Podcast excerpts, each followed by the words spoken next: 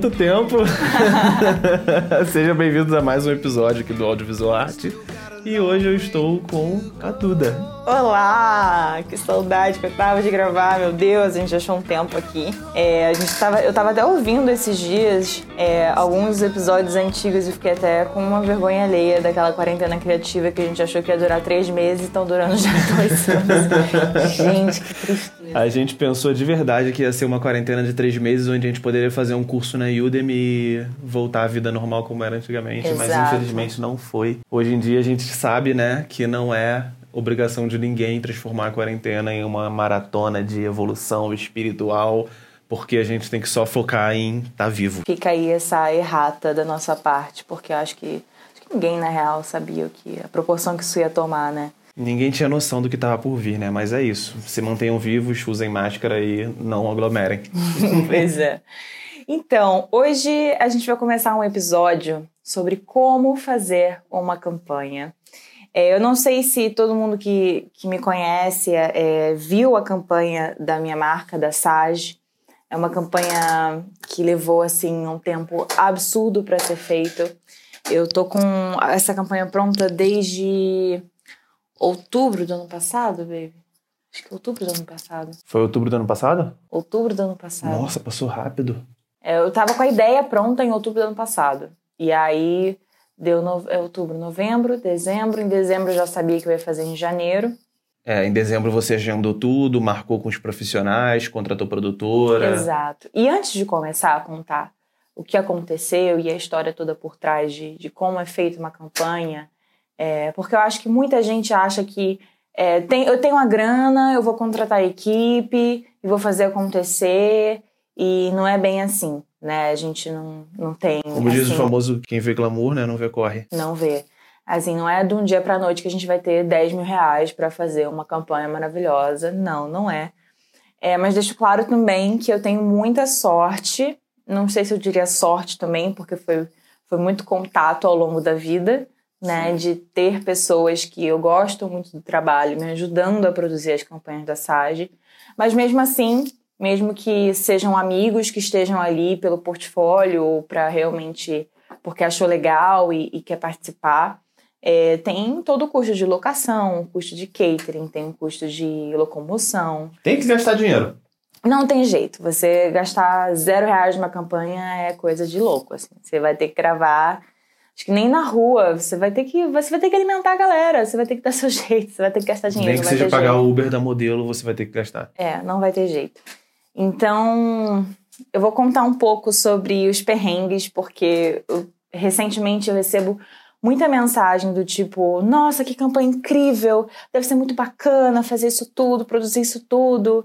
E nossa, e, e, eu sinto que as pessoas veem uma facilidade muito grande na produção disso tudo e não é tão fácil assim como uma empresa pequena, uma empresa que é, ainda tem um aninho, né? A Sage é um baby. Exatamente. A Sage é um baby. Ela foi, ela tem um aninho, né? Um ano e pouquinho. É. Então, para uma empresa muito pequena que ainda é da casa, né? é, uma, é uma coisa difícil a se fazer. E é engraçado que a campanha é sobre como fazer uma campanha. Exato, porque essa ideia eu tirei do, de um curta-metragem que eu fiz na, na escola ainda. Tinha lá meus 16 anos. Fiz um curta de como fazer um curta.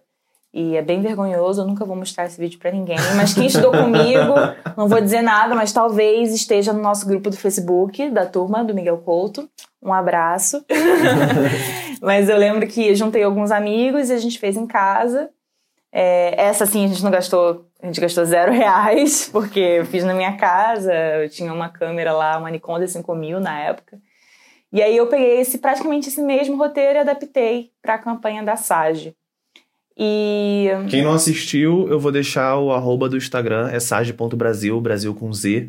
Entra lá e assiste. How to make a summer campaign. Exato. Como fazer uma campanha de verão. É, uma coisa que eu achei engraçado é que eu sou, eu sou meio fissurado em Star Wars, mas eu não sou meio. Eu, eu não sou fissurado tanto nos filmes, eu sou fissurado na história do background, né? Da, da do, do porquê que tudo começou e como tudo foi feito. E quando você estuda e quando você lê sobre a história do, do, do George Lucas, você percebe que está intrinsecamente ligado com a história da evolução do cinema. E ele era amigo pessoal do Steven Spielberg. E eu, eu, eu, eu vi um mini doc contando do porquê o Steven Spielberg foi bem sucedido do jeito que foi. Porque ele e o George Lucas, quando começaram no, no, na área do cinema, eles gostavam de fazer filmes que parecessem ter o dobro do budget que realmente tinha. E como eles alcançavam isso? Através da administração minuciosa. E é uma coisa que eu percebo que acontece com você. Você não só. Você não domina tudo, mas você delega muito bem. Então você administra minuciosamente bem. Primeiro, para começar tudo, você tem a ideia boa. Porque não adianta você ter dinheiro, não adianta você ter equipe, não adianta você ter equipamento se a ideia for ruim. No final das contas, o vídeo vai continuar sendo ruim. Então, para começar, você teve uma ideia boa, e depois você administrou bem ao ponto de que, cara, eu, eu duvido que alguém que tá ouvindo aqui consegue ver aquele vídeo e dizer que aquilo foi feito com 8, com 10 mil reais. E detalhe que foi feito com 10 mil reais porque você, na real, fez. Enfim, você vai contar o porquê que deu 10 é, mil. Então, Mas... era pra dar 5. né? Eu vou falar de dinheiro aqui abertamente porque eu acho que não tem problema nenhum. Eu não sei por que as pessoas têm tanto tabu em cima do quanto foi gasto em cima das coisas. Exato. E realmente eu acho que hoje 5 mil reais para uma pequena empresa é um dinheiro ok para se gastar numa campanha. E muitos é, clientes não dão esse devido valor ao vídeo hoje em dia, né? Continuam ali batendo na tecla das fotos, fotos, fotos. Realmente, você tem que ter foto E é responsabilidade também. nossa, profissionais de vídeo, mostrar para o cliente que o vídeo é tão importante ou até mais importante do que a foto. Ele faz você entrar na atmosfera muito mais ainda, né? Muito mais profundo. Exato. Então, assim, eu acho que hoje, pro tamanho que a Sage tá, 5 mil é ok para ser gasto numa campanha. É, mas aí, no caso, eu não fiz só ela, né? Eu fiz uma e meia. Uma campanha e um Uma quarto. campanha e um... Nossa, foi muito errado. Então vamos lá, eu tive a ideia em novembro, é, outubro, novembro. Dezembro já estava tudo desenhado. Para janeiro, a gente rodar isso no Rio, com uma equipe que estava já estabelecida. Ia a ser gente rodado? ia rodar meados de janeiro. Onde? Em Itacoatiara, Niterói. Na que é praia. na praia, que era um Ia ser lugar que eu era apaixonada. Eu morei lá um tempo, então fazia sentido pra mim. Era um lugar que fazia parte da minha história, que eu sempre falo isso, de que você tem que colocar a parte da sua história nas coisas para aquilo ser real. Verdadeiro, né? Verdadeiro. Então eu ia fazer em Itacoatiara. É, a história, essa mesma história, só que virou o ano. Eu, infelizmente, perdi o meu avô, que era como um pai pra mim, e tudo caiu de cabeça para baixo, assim. E aí, de meados de janeiro, a campanha foi para final de janeiro, já não mais com a mesma equipe, por conta de datas e etc. Lucas Homer e Luli entraram aí na minha vida para poder me ajudar a seguir com isso. Maravilhosos. Muitíssimo obrigado. e é, de final de janeiro foi para fevereiro, né? Mas- Início de fevereiro. Conta em detalhe o que aconteceu na campanha da praia. Não, calma. Foi início de fevereiro que a gente foi. ah, pra é, Itacoatiara. pode crer, foi início de fevereiro. Juntamos nossas malas, peguei um Airbnb em Itacoatiara, porque não conheço mais ninguém lá, também não queria ficar na casa de ninguém, por conta de pandemia e tudo. Foi eu, Pedro e André, meu querido colorista que foi ajudar lá. É, paguei André passagens. sempre entrando nas furadas com a gente, Exato. né? Coitado. Paguei as passagens, é, paguei o Airbnb, desloquei, vamos lá, 10 pessoas para Itacoatiara, 3 horas da manhã de um domingo, na do Rio de Janeiro para Itacoatiara. Então, Uhum. assim, você imagina, né? E a Luli tinha me avisado, minha querida produtora, muito consciente. Muito falou, responsável, muito competente. Falou, Duda, então, tá pra dar chuva.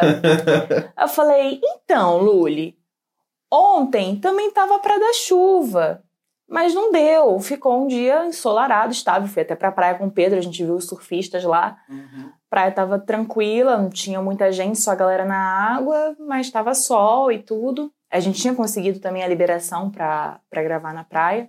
É, isso é importante. Isso é Falaram bem com a prefeitura, conseguiram autorização pra Exato, isolar um espaço pode. de areia. Você não pode simplesmente só chegar lá e gravar. Meter o louco, é. É, a não ser que seja foto com, sei lá, três pessoas, aí beleza.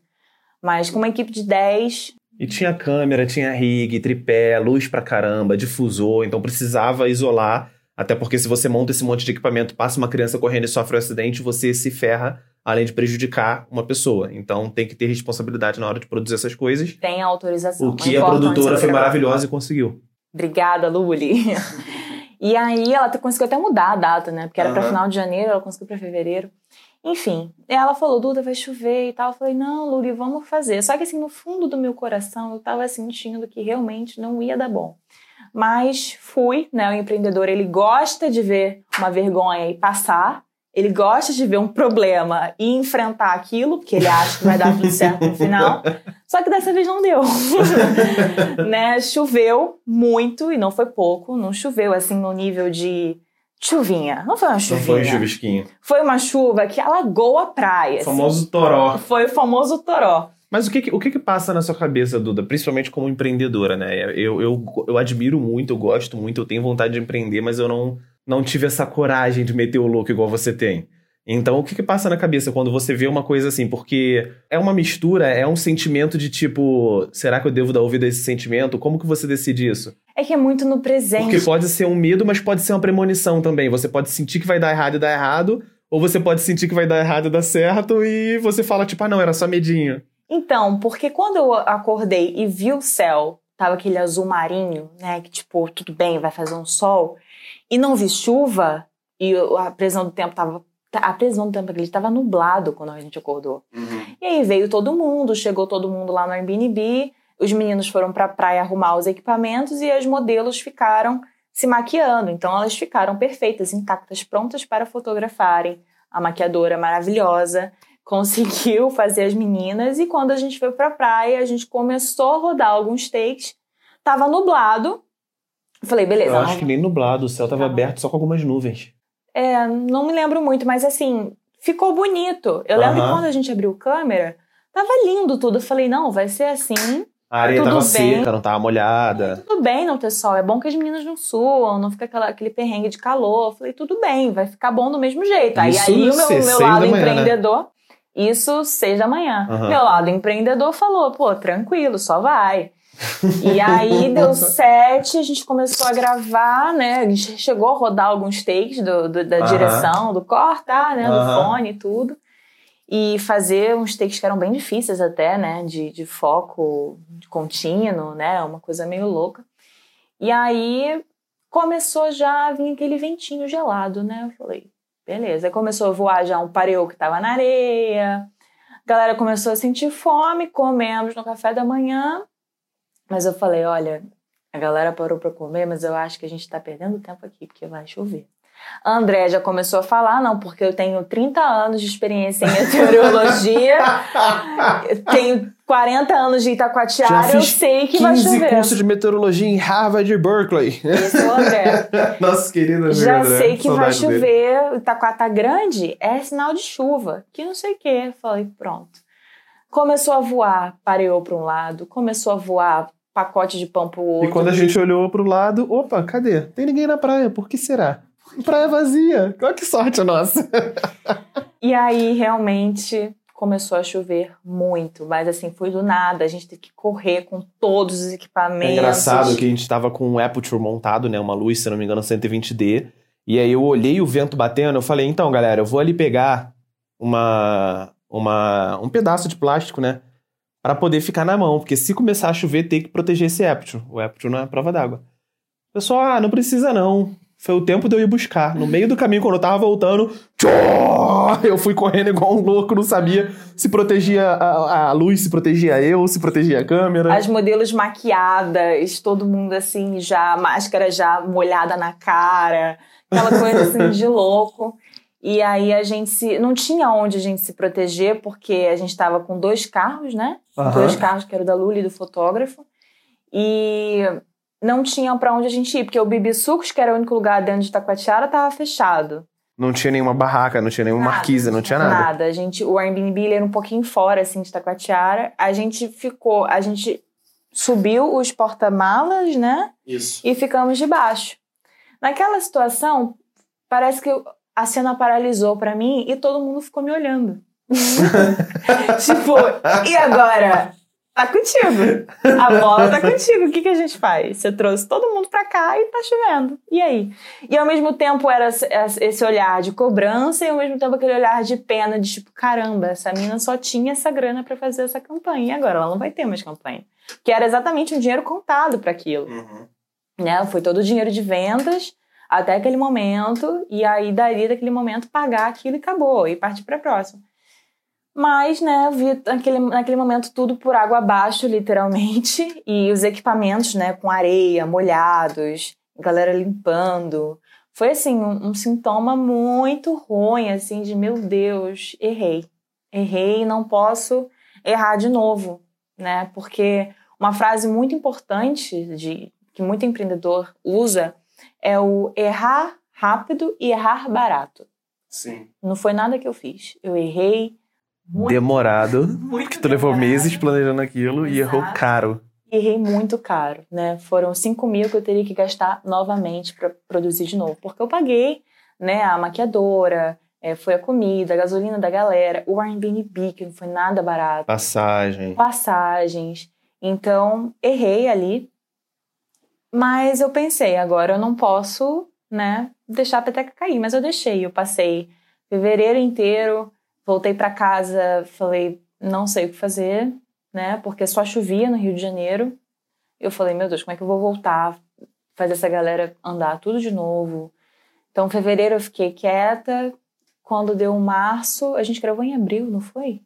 Eu acho que foi em abril. Eu fiquei em março inteiro, sem. Falei, cara, vou esperar passar essa onda, porque eu fiquei muito mal, assim. Fiquei só via Duda em casa borocochô. Fiquei acabada psicologicamente, assim, porque só a gente sabe quando a gente, tipo, junta uma grana para fazer um negócio acontecer e aquilo não dá, não era como você esperava e por um erro seu, sabe? De não, a gente ia ficar mais tempo no Airbnb, eu podia ter jogado para outro dia.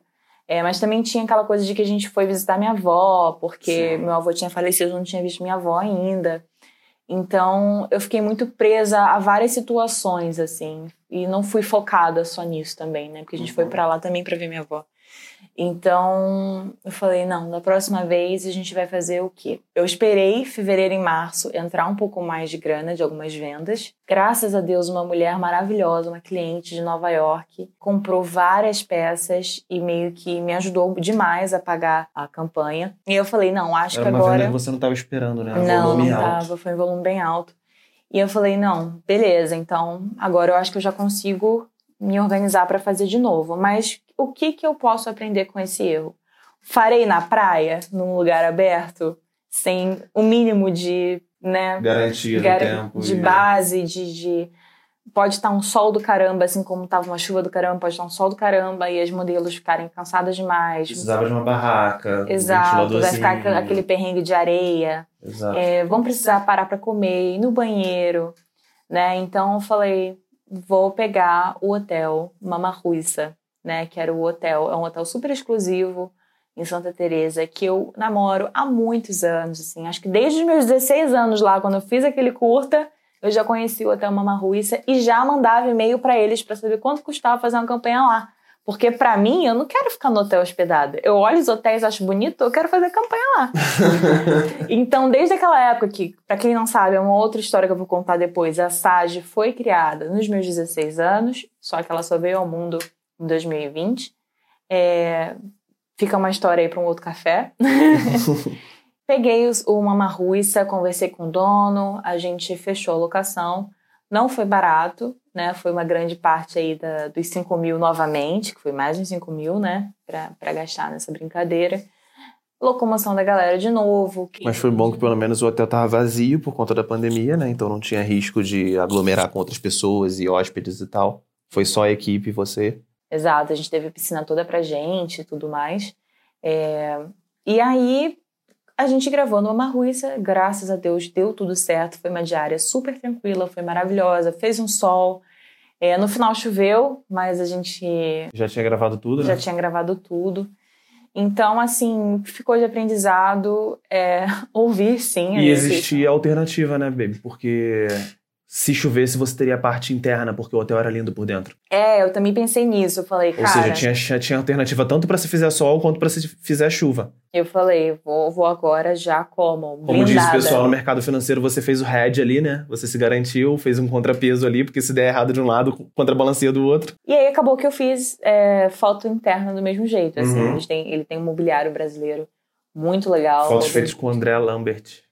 Maravilhoso Exato. fotógrafo. Então, aí que entra a história do André, né? Do porquê que as coisas acontecem quando tem que acontecer de verdade. Porque na época da, das fotos em Itacoatiara, da campanha Itacoatiara, eu não tinha fotógrafo, porque ia ficar muito caro, né, baby? A gente levou a Fujizinha mesmo. A gente levou a Fuji X-T4, eu e o Pedro, a gente ia se dividir ali para fotografar como desce. E aí, entre fevereiro, é, entre março, né, acho que final de março, final de março, ele chegou para mim, mandou um e-mail Falou, cara, é, eu queria muito fotografar para você, pra Sage, eu acho que dá match, nossa identidade, tudo. E meu sonho sempre foi fotografar de médio formato. Analógico. De analógica. Então, assim, foi assim, o melhor dos dois mundos. Ele chegou e aí eu, na hora, mandei um e-mail, respondi para ele na hora. E eu falei, cara, você topa ir pro Rio semana que vem? ele ficou tipo... sete dias. ele ficou, what? e aí paguei, ele foi para lá pro Rio e deu tudo certo. As fotos ficaram maravilhosas, né? E não teria essas fotos maravilhosas se não tivesse dado errado. No... Exatamente. E aí que, é aí que entra, né? Deus, que entra é, o universo, tudo tem que dar certo na hora que tem que dar certo, né? Exatamente. Não era para ser naquele momento, foi depois muito melhor. É... E no é hotel isso. ficou mil vezes melhor do que seria na praia. Com certeza. Tanto o vídeo quanto as fotos. Ficou muito incrível. É, digo logo aqui para fazer foto analógica, não é barato. e uma coisa é você pegar e levar uma XT4 ou uma câmera qualquer e se revezar. Ou seja, não, nem eu nem você estaremos focados em fazer foto. A gente vai fazer uma foto meio quebra-galho. Uhum. E nem eu nem você somos fotógrafos profissionais. A gente sabe fazer foto, mas nossa área de profissão é outra. É que não é focado Agora, nisso. Ter um profissional especificamente focado nisso e que entende do que está fazendo, cara, é outro, é outro assunto. Foi. É outro assunto. Mas aí o que acontece também é toda essa parte de revelação, né, de filme, ele pegou para fazer, então também foi maravilhoso porque eu não tive que lidar muito com isso assim, mas com a parte financeira mesmo, porque realmente filme é muito caro, muito caro assim, mas vale muito a pena. Uhum. É uma foto que você não precisa editar, você não precisa ficar. O resultado é incrível. Editando pele, nada disso, porque fica tudo impecável. Então valeu super a pena, foi incrível fica aí o aprendizado de ouvir a própria intuição, né? E de. E ouvir a previsão do tempo também. A sua produtora. Confiar na produtora. Exato. A Luli briga muito comigo, assim, de tudo você precisa confiar mais na gente. A gente. Porque eu fico muito com medo, às vezes, de... assim, quando eu tenho que delegar, eu delego, mas antes de eu começar a delegar, eu tenho muito medo, assim, porque é uma, uma galera que tá lá por mim e eu fico meu Deus, essa galera toda Sente vai a responsabilidade, né? Exato. E ela, Duda, a gente já tirou nosso dia, acabou, já tá todo mundo lá para você. Então é só você delegar que a gente vai fazer, sabe? Uhum. Então acho isso muito bacana, assim, ela abriu muito os meus olhos para esse tipo de coisa numa produção, sabe? E aí é isso. Fica aí a como fazer uma campanha. Eu acho que fica o aprendizado, né? Errar rápido, errar barato, deixar tudo o mais planejado possível e sempre ter o head ali, sempre ter o, o contraponto. Caso uma coisa dê errado, você ter uma segunda alternativa para que dê certo mesmo quando dá errado. Igual foi a sua decisão de fazer no hotel, porque poderia filmar internamente caso desse errado externamente. Exato. Então... Fora as minuciosidades, né? De fazer shot list, desenhar tudo, cena por cena. Aquilo que o Steven Spielberg fazia para que um filme de 10 milhões dele parecesse como um filme de 20 milhões. Ele fazia shot list, ele deixava tudo minuciosamente planejado, ele cuidava até da logística de transporte de cada equipamento para conseguir transportar o máximo de equipamento fazendo o mínimo de viagens com caminhão e assim poupar dinheiro e usar esse dinheiro na pós-produção ou na edição ou alugando equipamento melhor. Então é isso, fica aí de aprendizado. Vamos que vamos. Vamos para a próxima campanha agora, né? Que agora hoje, domingão, vou sentar aqui e planejar a próxima campanha, que a gente já está produzindo vai ser bem menor que essa dessa vez. A gente é, pode tentar, de repente, fazer um making off em vídeo, contando cada etapa do processo e depois mostrar. É, que eu vejo que muita gente tem curiosidade. Aliás, muito obrigada. Eu fico muito feliz e lisonjeada quando alguém quer saber mais da sua arte, quer saber mais do seu trabalho. E tem alguém ali admirando, né? Eu não estou fazendo para ninguém. Né? Sempre que eu faço uma campanha da SAD, o resultado é incrível para um Instagram, para uma conta que é tão pequena, né? Uhum tem, um, tem 3.700 seguidores hoje e são seguidores super engajados, são apoiadores super nichados. Então, isso tudo faz a gente se sentir muito lisonjeado e adorado e faz a gente continuar, né? Cada Motiva mais a gente, né? Cada comentário, eu leio todos, sabe? Fico muito feliz, fico aqui com o Pedro na cama, olha, fulano comentou, ai, que legal, fulano viu. E... Porque no fim das contas a gente não está aqui só pelo dinheiro, é pelo dinheiro também, mas a gente está aqui pelo rolê, pelo aprendizado, pelas pessoas. Exatamente. é muito gostoso ver, assim, do nada, uma pessoa da França compartilhando sua campanha, uma de Portugal, Alemanha, chegando e-mail e parabenizando, pessoas importantes. Então, isso tudo é também um, um obrigado a, a todos vocês que estão aí apoiando todos os dias e batendo palminha, enfim. É isso. Espero que a gente não demore tanto a gravar o próximo episódio. a gente não tá dando finalizar. É isso, pessoal. Muito obrigado por ouvir. Manda mensagem pra gente para dizer o que achou. Se tiver alguma dúvida, se quiser saber alguma outra curiosidade ou algum detalhe, manda DM pra gente. Os arrobas vão estar aqui embaixo, inclusive o arroba do fotógrafo e da equipe. Quem me conhece sabe que eu não tenho problema de falar nada para ninguém, eu sou super tranquila. Vem gente que tá começando a empresa, fala, Duda, onde você compra seus tecidos? Eu falo onde eu compro meus tecidos, eu falo meu modelista, eu falo tudo, eu não tenho esse problema com ninguém. É, eu quero que quanto mais mulheres é, empreendendo, melhor. Então é isso, pode vir falar comigo, pode ter dúvida de preço, pode ter o que for. Podem conversar comigo que eu sou bem aberta sempre. E é isso, gente. Muito obrigado, valeu e tchau. Um beijo.